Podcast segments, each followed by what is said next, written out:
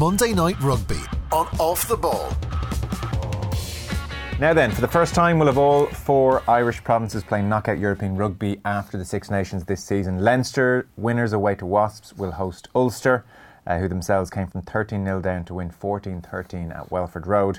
That Leinster Ulster game, presumably at the Aviva Stadium. And then Munster will travel to Edinburgh. They were nine points to seven winners against Exeter on Saturday. There is an all French affair as well. Toulouse away to Racing, and then Saracens will host Glasgow. And Connacht, for their part, will be away to Sale in the Challenge Cup. We have Eddie O'Sullivan with us and Ruaidhri O'Connor from the Irish Independent as well. Ruaidhri in studio, hello. Hi, Joe. And you're there, Eddie. I think we're going to have you in full Technicolor. Yeah. Oh, scary thought. Look scary at this. Thought. It's a hell of a close up.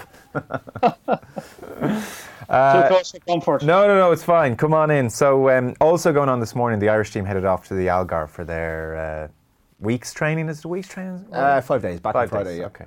Uh, they did it last year. They all seem to enjoy it. Yeah. Get away from the cold and get away from you lot, I think is the point. Yeah, get away from the bubble, or create an even bigger bubble. They'd like the Carton House bubble, but uh, it's even more protected out in Spain.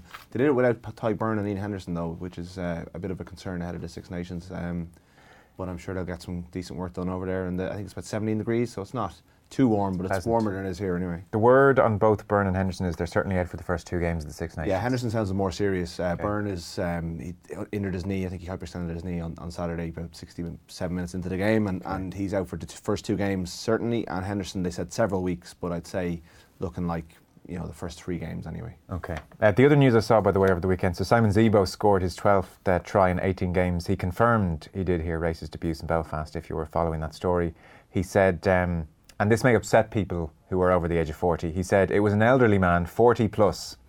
Uh, that's why it annoyed me a bit. I'd be quite bulletproof with things like that, but if I was just to say nothing and accept it, I wouldn't be putting up much of a fight for myself. I don't want to come across as a weak character for my kids. I stand up for something if I believe in it. So they were Simon Zebo's uh, comments after the game at the weekend. Let's um, start with the action then. So Munster against Exeter on the Saturday. I know you were over in the UK for the two games there, uh, Ruaidhri. So um, nine points to seven, Eddie. Uh, Joey Carbery twenty for twenty with the boot. Rob Baxter said afterwards it was a bit like two bulls banging away at each other out there, wasn't it? Nobody really got any momentum.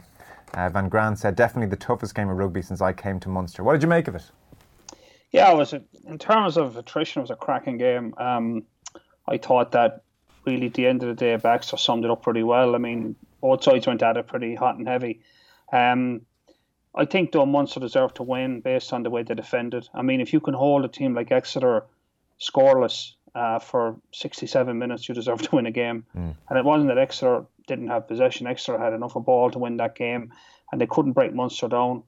They don't tend to change way they play Exeter. They're very attritional, but um, they failed to, to, to break Leinster down last year. But Munster gave one of those performances where they just weren't taking a step back. And I think Tadhg Beirne again and Carbery, the, the two game changers for Munster this year, you know, that they didn't have last year. Tadhg Beirne was superb at the breakdown. Um, and uh, I mean, O'Mahony was good as well, to be fair. And, and, a lot of guys had good games, but Beirne had a big impact at that. Um, he was a nightmare for Exeter. Plus the fact then that Carbery played a really good game, kept his nerve, made his kicks. Um, you know, I just couldn't see. I just always felt Munster were going to get the other side of it as the game wore on. Once they kept defending, they could have had a defensive lapse and lost the game. But once they kept defending the way they were defending, I just felt they were going to wear wear Exeter down, and it was a fantastic victory against Mm. a very good team. Mm. What about Munster in attack, Eddie?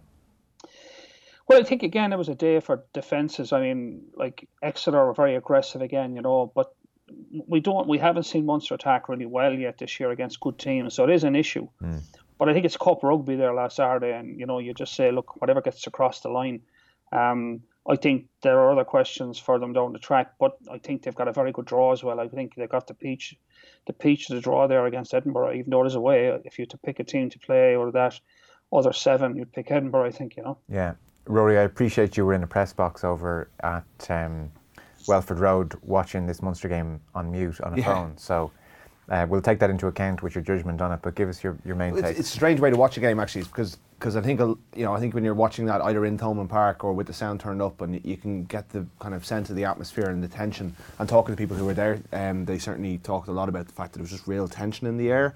And I wonder did that feed into the players? It just was a turnover fest, and they just lacked the, lacked the continuity. Certainly in that second half, every time one team seemed to get on top, they either gave it away or there were there was so many poaches going on. And I think you have to recognise the achievement that Munster have made in getting out of a tough pool, particularly when they got themselves in a bit of a hole. Um, but if they are to push on further in the semi-final, which is the you know that's this is their third time getting to the knockouts in a row after a fallow period, they've gotten to the semi-finals in the last two seasons.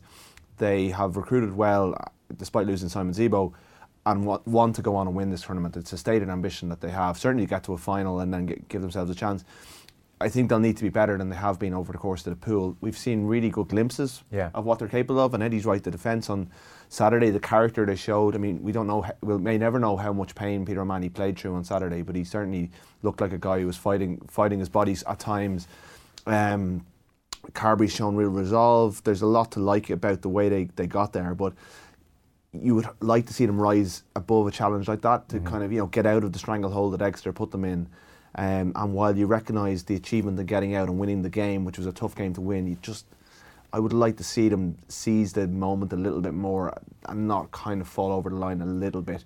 All that being said, like you know, when it, they were on their own line within that clutch moment, Billy Holland getting up and winning that line out was just a, you know, they won that big moment, which Yeah. was the, the winning of the game in the end, and, and and I think that is to be admired, albeit you, with, you just wonder about their ability to get to that, get to Newcastle and beat one of the top three or four teams, Yeah. based on their pool performances, which were a little bit inconsistent. So that Billy Holland steal, Eddie, was crucial, and that came after one of Munster's few, very few periods in the Exeter 22, where I think Conway had kicked, tried to kick and, and chase down the line, hadn't worked out, and, and uh, Conor Murray had made maybe not the best decision. And in the first half, Munster had had about one percent of territory in the Exeter 22, so they were they were struggling to spend any time in the opposition 22. And I guess I had the very lucky position. I get to watch it in the studio. This one with Shane Jennings and Matt Williams, and they were they were looking at the Exeter defence for a lot of the game. And so it was certainly, you know, it was shooting up and it was shooting up on the outside. Clearly, Exeter didn't want Munster to get the ball out wide to Conway or to um, Keith Earl. So when when Munster are in that position, when a team is shooting up on them and shooting up on the outside, kind of that umbrella-shaped defence, what do you what do we want them to do? How how do we want them to Yeah. react in an ideal world? Well, the first thing I would say is that um, if you look at the, the the terms of territory and possession, you know, Munster can get a little bit, I suppose, of of uh, I suppose energy or the fact that they they had very little possession and very little territory. So I, I they would have they would have had a, a difficulty scoring a lot of tries on Saturday against anybody with that sort of stats. They were like less than forty percent in both. But having said that, if they're to break down defence, when defence comes up and in like that, uh, there's two ways you can try go around it, and the ways to go around it is over the top, which is never a good idea because it gets picked off, or the hang time's so long that they cover it, or you throw spot passes out the back off a second receiver, not a first receiver. So that means the player maker has to come out probably around second centre. Other than that, and there's probably not Munster's forte, they, what they should have done when the team playing up and in is they should spread them out and go through them. I mean, what you do is you spread out your attack, and that def- means the defence has to spread out, and you pick soft shoulders in between them, and that's kind of down. That is in Munster's barrel, like that sort of capacity to play north-south rugby. But they they probably didn't adjust to that. They they still tried to go around the corners at times and got turned back in. Would have been better off if they hadn't a way going around the corner, which for me was a spot pass off the second receiver. They should have just taken up the guts. But to do that, they need to spread Exeter out more. Um, and that's probably where they could have made an adjustment. But again, you're working off of a paltry amount of possession and territory. Yeah. Um, they didn't get too many opportunities. And I think, yeah, Ruaidhri's right that you'd like to see them think their way through a game a bit. Um, they will teams will now take a leaf out of that. If I was playing Munster next week, I would be inclined to run a similar defensive pattern against them and see could they figure a way out of it because they did struggle. But I, I will I, I would the overarching thing for me is that they didn't have a lot of ball anyway.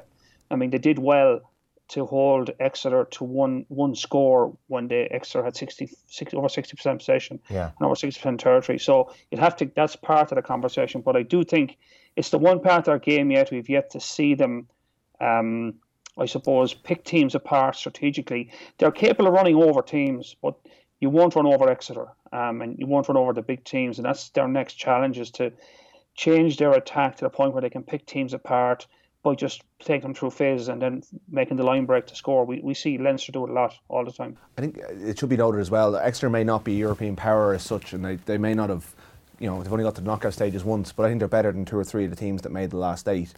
They somehow haven't been able to manage the Yeah. pool stages. They haven't figured out the bonus points or whatever you need to get over the line. One of these years they will, and I think they'll go on a proper run. I think they are genuinely one of the top six teams in Europe, probably.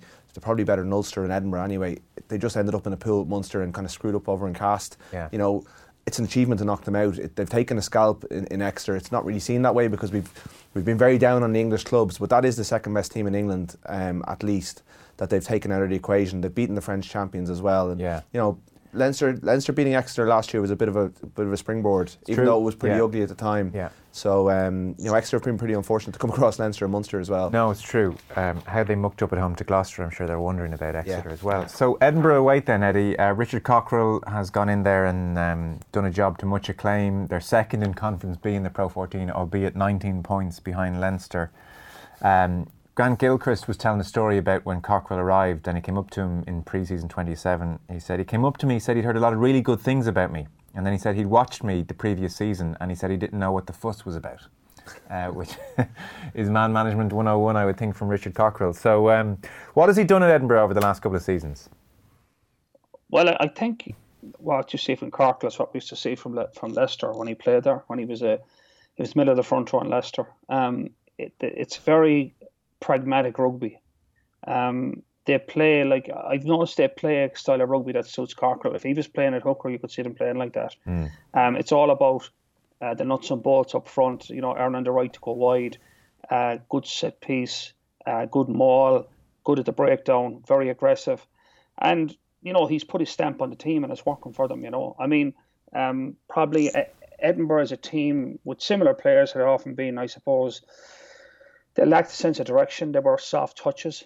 And it, that hard edge is coming to them now. And I think, to be fair to Cockerill, that's kind of that's his mo. You know, he's Yeah. a hard he's a hard nut hooker. He played like a hard man. He coached like a hard man. And what just his quote there is is not a, it's not a, an arm around uh, the shoulder uh, comment. So it's six inches lower with letters attached. So Yeah. like um, yeah, he, he's that's the kind of so I think he's got his stamp on on Edinburgh and he's getting the most out of them. I don't I, I can't see them being European champions and I can't even see them get the semi final. I think it's you know Munster would be favourites even though they're in Edinburgh, but you have to take give credit to to um to them for bringing them where they are. They, I mean they weren't mapped for the last time they were mapped in Europe was was um when when uh, Ulster beat them, you know, um, in the, and that was Ulster's year when they got to the final against Leinster. Brian McLaughlin was coach. They beat Munster in Thomond Park. So that was the last time, and Mick Bradley was coaching Edinburgh. That's the last time they were kind of mapped, really. Yeah. Um, so they're back again, but I think they might have hit their ceiling now. I, I really do. I, I don't know if they have the horses to beat Munster, but Yeah. you know, credit where credit is due to Cockerill. He's he's he's put his stamp on that team, and they wear it well at the moment. If um, Munster did have to go away in the quarterfinals and you offered them a choice of Saracens, Racing, Leinster, it's fairly obvious which one they would take. Um, there were 11,000 at Murrayfield for the Montpellier game. It gets completely lost in the stadium. Cockerill saying we want 30, 40, 50,000 there for the quarterfinal. I mean, most of them could be Munster supporters, to be honest. Yeah, it's kind of where good games go to die at Murrayfield, especially at club level. And but it, it's where Irish teams have gone and perished in, in the past. Leinster famously, a few times have lost big European games. I remember Munster under Rob Penney going over there and losing a game they should never have lost to an, uh, for, to an Edinburgh team that uh, should never have beaten them. There is a capacity, like it's a, it's a it's a reasonably big big city. It's a capital city club. It has more probably tradition than, than Glasgow Warriors, who get bigger gates than them.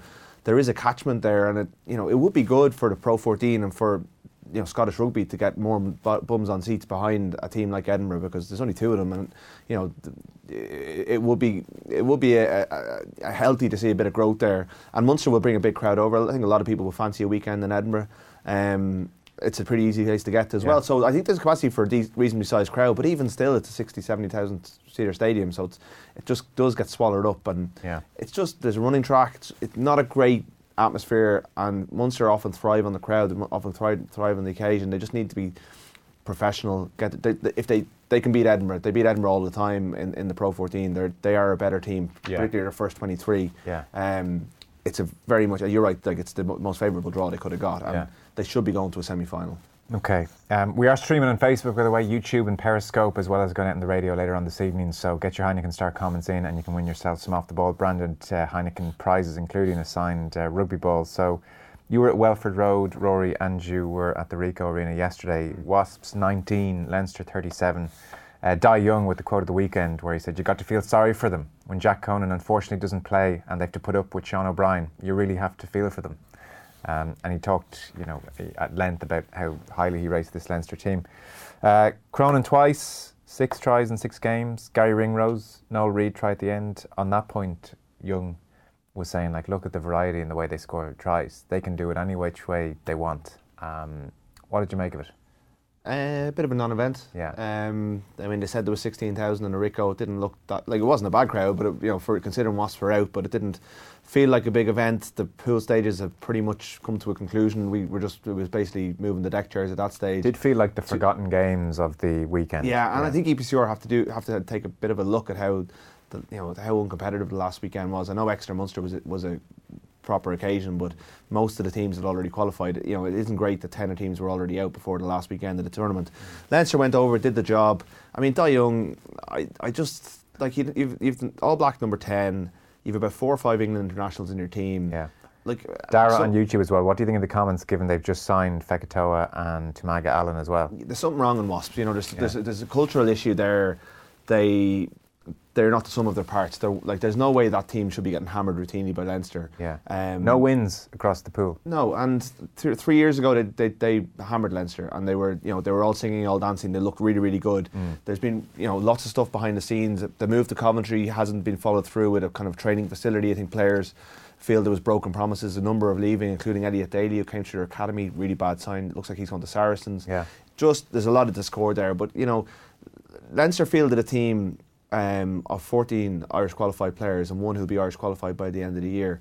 These were not recruits from overseas. It's not like they've gone out and spent big. Like you know, they're paying their players well. Sure. But they are Irish internationals. Most of them are homegrown. I don't think Dai Young can plead the poor mouth. You know, he's as you say, he's just signed Fekitoa. So they just didn't like you know Exeter at least showed up. You know, they, they got knocked out at the end. Yeah. But Wasp didn't contribute anything to this tournament over the course of six games, which is you know they got to be. They're a big spending club. They're a big club. They've won this tournament twice they've got to be better. But for Leinster, went over, did the job without Johnny Sexton for the last two rounds. They'll be disappointed that the loss in Toulouse ultimately cost them a, a home semi-final as well as a home quarter-final. Yeah. Um, but even if they do have to, if they do get over the Ulster ta- task and have to go to France, they'll they'll be pretty confident that they can get that job done as well. Eddie, it was striking. Maybe it's when you come off the back of watching the Munster Exeter game, which of course is an entirely different game. But you know that, that first 15, 20, 25 minutes, uh, Leinster just um, the intensity, the pace they bring to their play, they kind of own the ball. You know, good breakdown work seems to be very quick, and they can just fizz the ball back across the pitch at a pace uh, and with accuracy that other teams find very hard to live with, and certainly very few teams can mimic. Um, and that kind of set the tone for the afternoon. Yeah, I, I think I agree with Ruaidhri that Wasp didn't bring much to the party. Right. They're a team playing below the what they should be playing at. They've they've plenty of good players, but there's a there's a sense as well about Leinster that uh, how would you put it? At the moment, there's a thing when you play Leinster, there's an inevitability about when they get the ball, you're going to end up kicking it off the halfway line at some point. You know, you can t- it might take 30 phases, it might take 10, mm. but they're going to score unless something they drop a ball. You you rarely get it back unless they make a mistake. So they have this capacity to hold on to the ball and wear you down.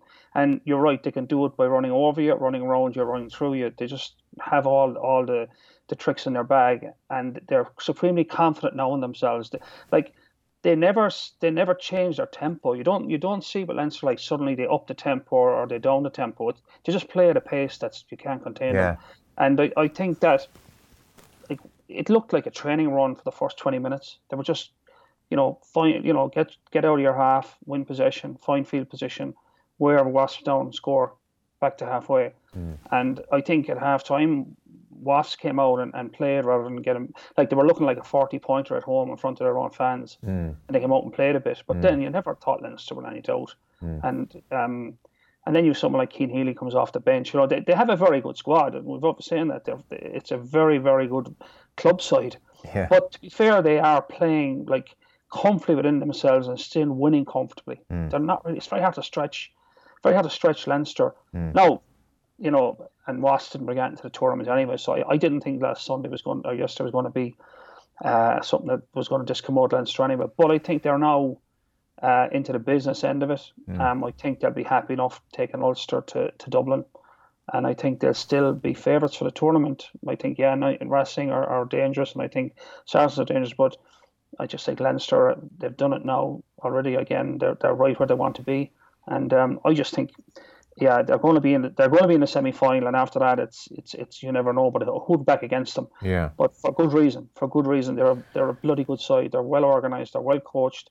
They're oozing with confidence, and there's a lot of competition to get on that team. That's what keeps guys focused. It's true. Um, if you're interested, Cian Healy did some very interesting interviews in the build up to yesterday's game. People can check them out in the Sunday papers. He was talking about how he really was pretty much done. The insurance papers were on the table, ready to be signed, and Joe Schmidt gave him a call and urged him to rethink things a couple of years ago. So uh, he seems to be in a good place now, that's for sure. We saw his break for the Noel Reid try. Sean O'Brien was back unexpectedly, yep. so he played 56 minutes at number eight. How did he look? He looked very good for the first half an hour and then looked a little bit gassed after that. And, and uh, Nathan Hughes went through him for one of Wasp's tries, which is very uncharacteristic, but I think probably forgivable given the fact that he hasn't played since November and, and hadn't probably played an awful lot before then either. So, you know, he's, he's gotten a good body of work under his belt. Joe Schmidt is this, you know, as far as we know, is hasn't released him for the Scarlets game that this weekend. He's brought him okay. to Portugal, presumably with an eye for him to be involved in some capacity next weekend. I, I can't see him forcing Josh van der Flier out of the team just because van der Flier is playing well and he's very fit. Yeah. But you know what? A, what an impact sub to bring on if, if you do. Um, Henshaw also came back and played really really well. Didn't look like he'd any ill effects once again. Just his, it's his twice now he's done that. Yeah, yeah, yeah. So he'll he comes very much into the frame for, for the Six Nations game. So, yeah, I mean, to be able to bring those two back for this game was just was great. And yeah, Jack Conan picked up a shoulder injury, wasn't able to play. He was in Wasp, or he was in uh, Coventry, but wasn't able to play. But yeah. to be able to bring jo- uh, Sean O'Brien and then Max Deegan onto the bench, and then Deegan played a role in that uh, Noel Reid try as well. So yeah, um, yeah, it was all pretty positive for Leinster. So um, Welford Road then, Ulster 13 points to nil down. It seemed to be a horror first half. Yeah, what was going wrong?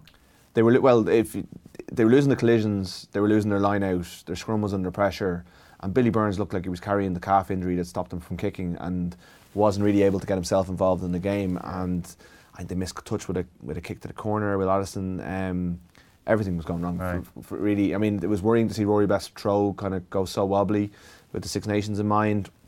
Ian Henderson was one of the few plus points. He's now being ruled out, but they lost Coetzee after half an hour. But they got into the dressing room. They McFarland said they just talked about the breakdown at halftime and, and they're, they're working the tackle area. They'd gone 10 0 down, they went 13 0 down just after halftime, but they started getting a bit of momentum. They brought John Cooney on, mm. and he just, while Dave Shanahan didn't play badly to, with any. To any um, at all, it, Cooney just came on and just there was a sense of calm throughout the team, and they just started making good decisions. The ball was quicker, he was snappier to the breakdown, he was getting the ball out, and suddenly Leicester were on the back foot, having been quite good without being ex- excellent for the first 50 minutes. And, you know, they got Baloucoune, Stockdale, you know, have that ability to beat men in, in, the wide channels. Their, their maul went forward, they got the try, and then quickly afterwards, Burns, probably the only real eh, input that he had into the game, a lovely chip for Baloucoune to go through, and suddenly, you know, Cooney nails the touchline conversion to 14 13 up, and they defended really well to, to get home. So eh, they were much better against Racing they, as I think you know, before the start of the season, no one would have backed them to get to the quarterfinal. It's a great achievement. McFarland really, is, yeah. really needs, deserves a lot of credit for it. Probably wasn't as good a pool as it looked on paper, but at the same time they got there. And it's a, whatever happens against Leinster in the quarterfinal, they they have overperformed to get to where they are. I think, and it's a, that for all that they didn't play well on Saturday, it's it's still a good achievement to get there. Nobody was predicting predicting um, Baloucoune was scoring three tries in six games no. before the season. Um, the likes of O'Sullivan, Marty Moore, Jordi Murphy, Will Addison, all the recruitment is starting to prove a big success as well. And that is difficult to predict before the start of the season. Absolutely. It's, and it's a real blend. I mean, there's only, I think it was five homegrown Ulster players in the starting 15. They had four Irish qualified players from abroad, I think, four from Leinster, um, and then Marcel Coetzee in there as well. So they've blended it together, but it's the players all seem to be buying in. You know, yeah. they, they, may not be from Ulster, but they're they're playing for the jersey. They're playing for McFarland, who came in, you know, midway through pre-season. You know, Simon Easterby took some of pre-season, so. Yeah. You know, that was a it was a disjointed approach to the season. It was interesting. Jared Payne was sitting behind us, and he was you know, a very cool, calm, collected character in my experience, and he was going absolutely mental in the coach's box throughout the second half. You know, it, there's just a sense that there's a collective there now. Hmm. They've come through their horrible year that they had a year ago. They were facing into the, just everything that was going to happen in the next couple of months, and it's just a very different place now. Is this the same Jared Payne who was grinning with his hands behind his head with about Very four, different four minutes to go in Belfast? Yeah, last this week? was a much different persona, but it was uh, it was interesting to see. Those English grounds are very tight. You get the much closer to the press. They're great. Yeah, they're like great. they're brilliant. Yeah, Yeah, yeah. What did you make of this one, Eddie?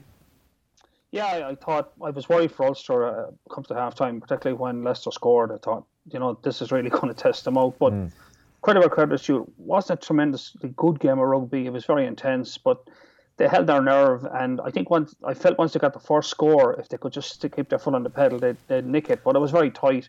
And let's be honest, Leicester are not a great team. They they look pretty times look pretty clueless what they were at. Um, they're you know they're not a bad team, but they, they just seem like they're they're brittle as well. If you can get in under their skin at all, they, they just kind of don't believe they can win. They've lost a lot of games this year. So, but it took Ulster a while to, to make that happen. But credit where credit is due, they did. And Yeah. once they got their nose in front, I just felt they were going to. I couldn't see them losing it. They were going to hang in there. It was one of those moments. If if Ulster had had lost on the weekend, particularly if, if Leicester had come back, it would have it could have derailed their season. So there was a lot of chips on the table in the last ten minutes, and I just felt the way the ball was breaking from them as well, the way they were hunting uh, in defence, that they were going to get it done. But it's great for them. I think it it draws a line in the sand for the season, and they just focus now on on you know having a crack against Leinster. Nobody expects them to win in Dublin, and and just focus on getting into the playoffs and, the Pro 14. Like the, it just changed the whole. I suppose the whole perspective on the season that win. Yeah, absolutely. So there, is, I mean, there is something fantastically uh, funny about the fact that the day after Brexit kicks in, there will be up to thirteen thousand Ulster fans coming down to Dublin. Um, so they're they're pushing for, I think, half past five kickoff if they can on the Saturday, but all of that remains to be seen, and I'm sure television will have its say. Leo Cullen referenced the Thomond Park win for Ulster a couple of years ago now, good few years ago now, to be fair. Um, look, it's very hard to see anything beyond Leinster winning at home as things shape up, the most likely scenario, if we are to really get ahead of ourselves here, is Saracens at home to Munster. And I don't know who you think is going to come out on top between Racing and Toulouse, but let's say for a moment it's Racing. Racing at home to Leinster. So two away semi finals for the Irish provinces, Ruaidhri. Yeah, I think like I've been pretty confident all season that that will be the final four. That you know, Ras- Toulouse could rattle Racing, but Yeah. Racing have, you know, at their best they're a bit fast and loose this season, but at their best they're still in that top four teams. There's, there's, you know, they've quite. It's kind of almost a closed shop with that four, those four teams, and I, I'm, I'm don't see anyone breaking into it. Apologies, Um, quick tangent. A few people wondering this. For instance, Colin McCullough. Uh, Toulouse, did they choose Racing over Leinster in that second half I, like I wasn't watching it, but from, from listening to people on social media and other people who, who were watching it, it sounds like they pulled up. They started taking their tri- you know their try threats off. Few knock-ons. Um, yeah, exactly. But like that's that's just clever. Oh, you know, it, it- why go to Dublin to take on the champions when you could go up the road Yeah, yeah, and yeah. much more comfortable? Um, I don't really have much uh, problem with that. Anyway, Um, sorry. Yeah, and but, like they'll probably have they'll give it a good shot against Racing. Yeah. Um, Ulster come down to seven uh, former Leinster players or people who grew up in Leinster in their team. They're going to have a lot of pride on the line. Some of them will, will have a chip on their shoulder. Um, it could be Rory Best last season. We don't know yet, but you know th- there's a there's a cause there. They'll give they'll give Leinster a real go. I don't think they're good enough to beat them, but I think it'll be tighter than the 17 point spread that's out there. Munster will be confident of going across. So, yeah, two away semi finals on the cards, uh, unless Glasgow upset the apple cart with Saracens. And they were tight for about 60 minutes on uh, on Saturday, or on, yeah, Saturday. But there, i- there is, a, I suppose, a familiarity there. They've played in a quarter final quite recently, and they played twice this season. Yeah. Um, I think Leinster won't fear going to Paris or Bordeaux or wherever that game is on. Even though Racing's best performance in the last couple of years came in that semi against Munster last year, Leinster's a very different proposition, and Munster didn't show up that day. Saracens away is a very difficult task if Munster were to get there, but it's not exactly like Saracens don't have a huge support. It's not like going away to play them is going to be like uh, Saracens were just as good in the Aviva Stadium two years ago. Where will they play that, Saracens? hard to know. Hard to know. That could be anywhere from Milton Keynes to Wembley. You just don't know. Yeah. Um, but yeah, so It'd be interesting to see if they want an artificial pitch or not. yeah, it's doable. But it's doable, I think. You know, but you, like, I think Leinster still look like the stronger of the two teams to make it. But Munster's 23 is is, is, is capable on its day of beating Ireland. They're certainly better set up to beat Saracens um, than they were two years ago when they yeah. played them. at the time. yeah, yeah. Uh, Eddie, do you see it as Saracens, Munster, and Racing Leinster? Yeah, I'd agree with that. It, you never know. It's cup rugby, Yeah. but I think if you're, you know, if you're trying to be logical about it, that's where it should fall. And I still think they're two tough away games. I, I still think we could have a, a we could have a, a, European final without our, any Irish teams in it. Like it could go against us. Mm. Very hard to win away from home in a semi final. Um, and I think Saracens, um, watching them again on the weekend, they especially if uh, they they missed Farrell badly. He was gone on the weekend. They missed him badly, but they still got the job done. I think if Farrell is playing, they're they're they're a, a really good outfit. Um, and I still think Racing ran a mission. You know, they've been in a few finals.